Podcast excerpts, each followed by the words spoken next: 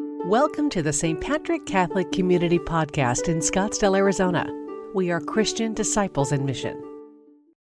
You know, it is true that priests and other people who preach, the deacons and others in the church, really are meant to guide people and to give examples. But in all honesty, people teach priests a lot about living the faith.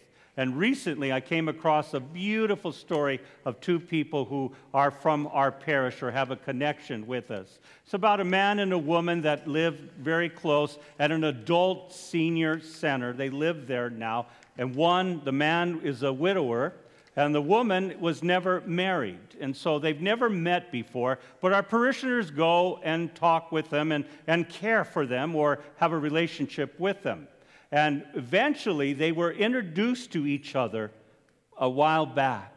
And I heard about it, and so when I saw the guy after Mass, I kind of teased him. And I said, Looks like you got a friend to talk to, huh? And he just lit up and goes, She's great. You know, they have a lot in common. They're both well read. And he said, Once a week, we talk for three straight hours, and it's a wonderful thing. But here's the thing he said I lean politically way to the right, and he, she is way to the left. Huh? And we've decided that for now, we're not going to talk about that. But you know, the language and the communication that heals loneliness, that gives people a connection, a unity, a companionship, the essentials in unity come from that story. And really, that is the story of Pentecost, especially in today's Acts of the Apostles, written by Luke, who also wrote the gospel. And here in chapter 2 is the story of the Holy Spirit coming upon the people that are gathered together, speaking in their own language.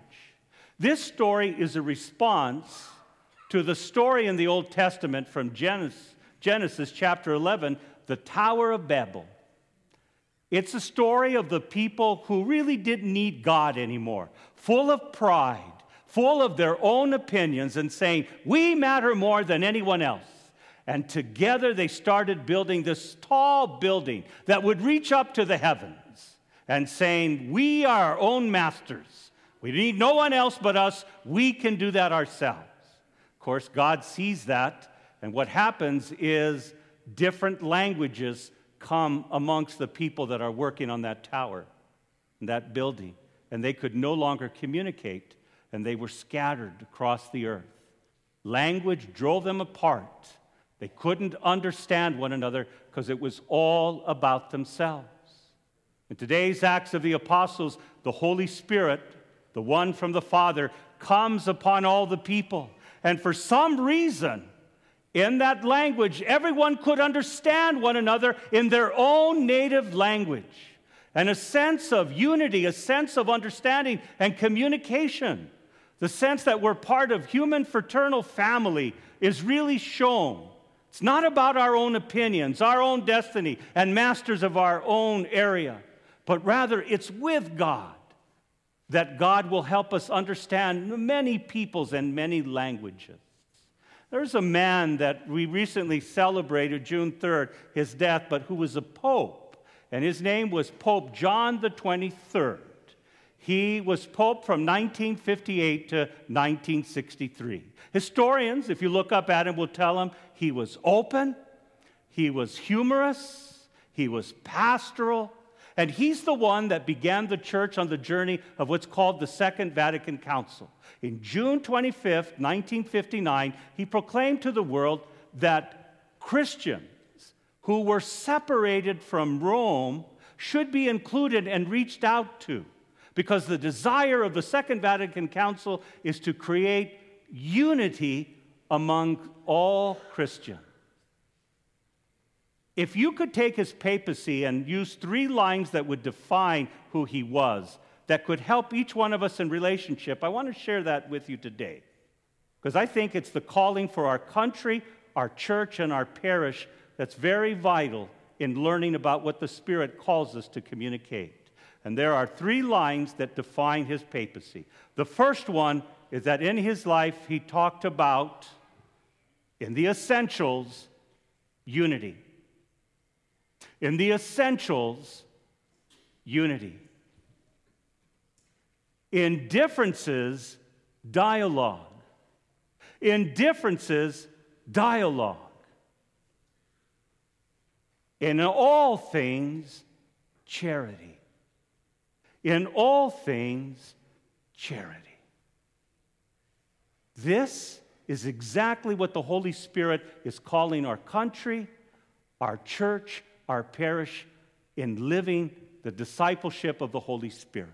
In the essentials in unity means that maybe we don't see eye to eye. We have disagreement. Even in the Acts of the Apostles, in the early church, there's disagreement, conflict. But we look for the essentials. And in the church, we're struggling by some people who create division, who go on and tell Catholics through the internet and social media and conversations that Pope Francis is a heretic because he is wrong in what he's doing, or the direction of the church, of the leaders, is wrong.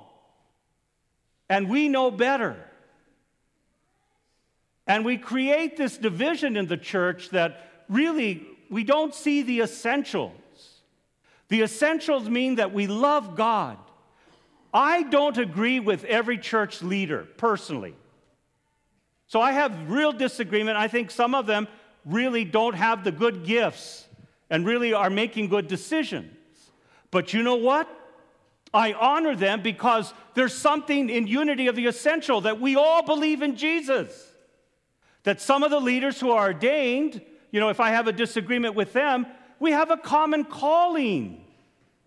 We have ordination or a calling or a vocation. That's essential.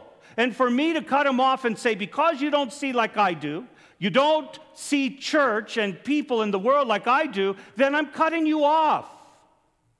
We have nothing in common, and you're nobody, and I'm going to demonize you and say bad things about you.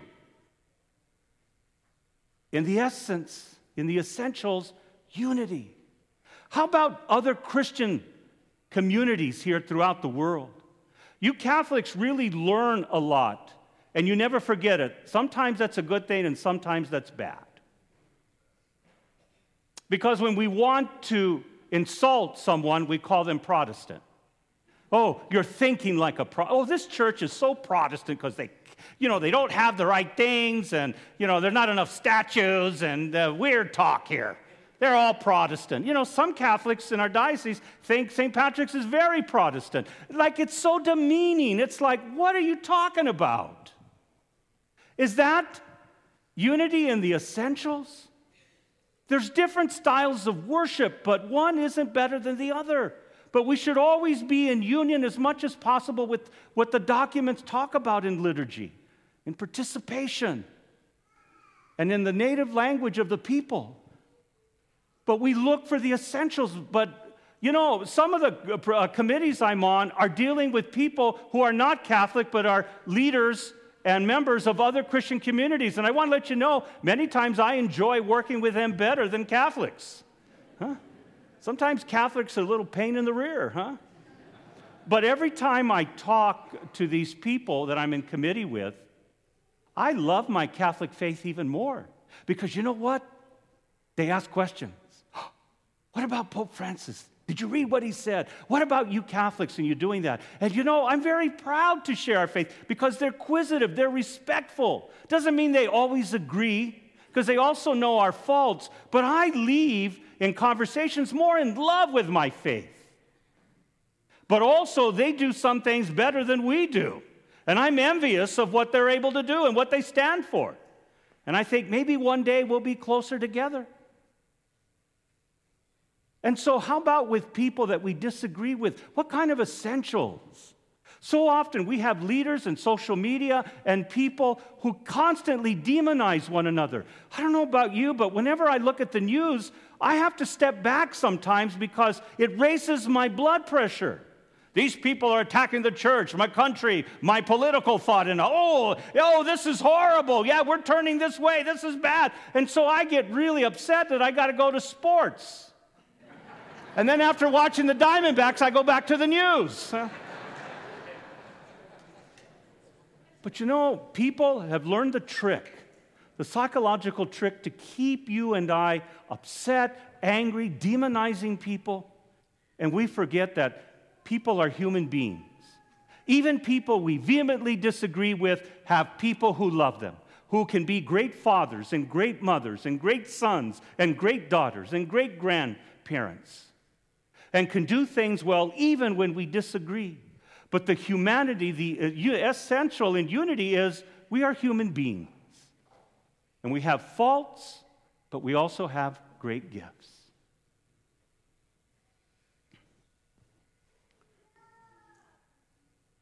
In differences, dialogue. In differences, dialogue. That means we need to talk to one another and listen. Sometimes Americans and Catholics in our church and in our parish there, we become like the people of the Tower of Babel. Because it's all about our opinions. It's about us going to our side and changing nothing.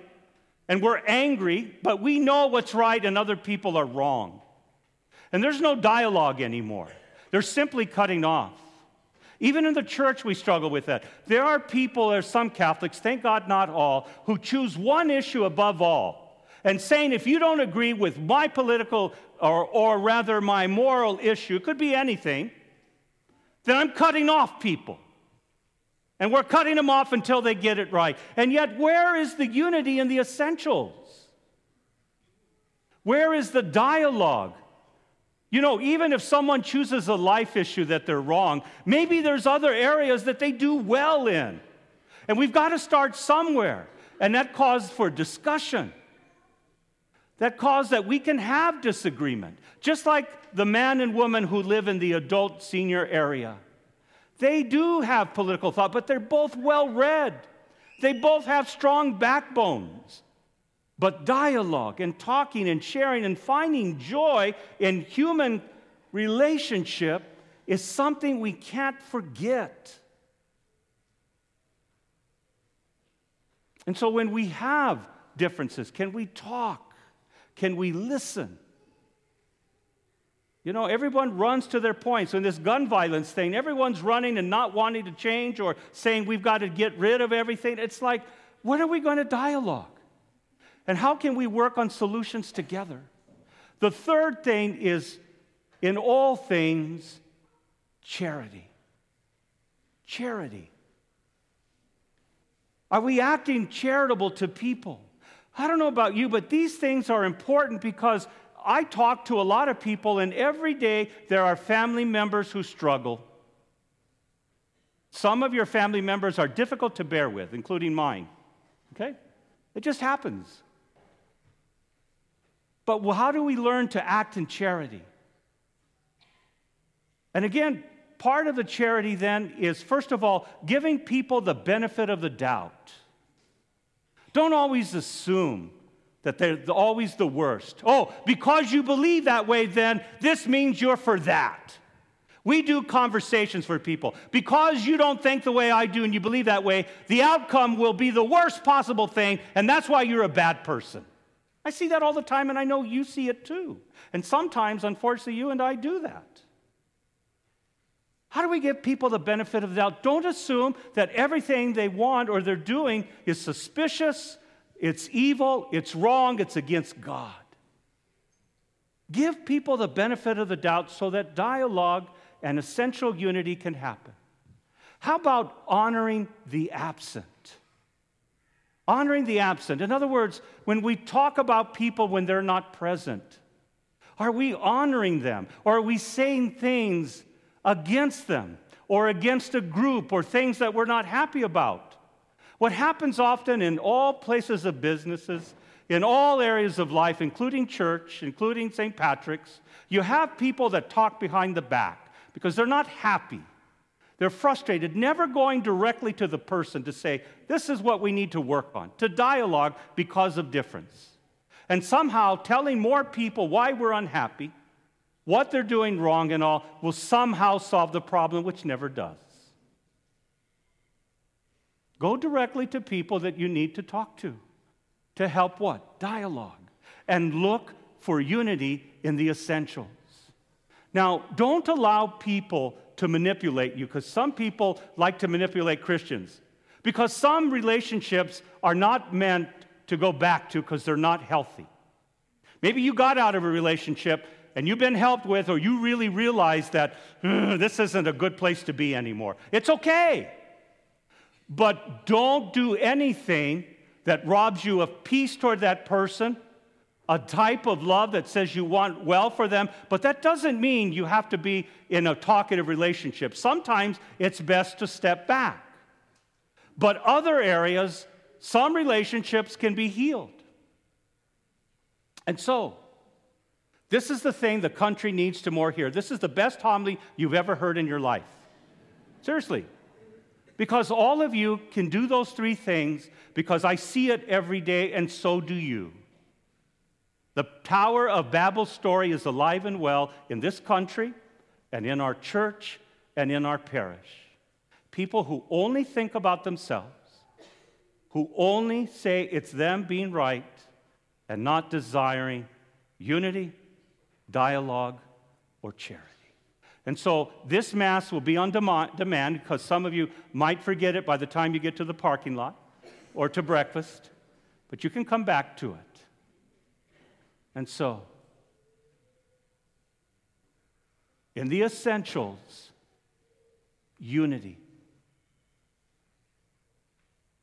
In differences, dialogue and in all things, charity. Thank you for listening to the St. Patrick Catholic Community Homily Podcast. We are Christian disciples in mission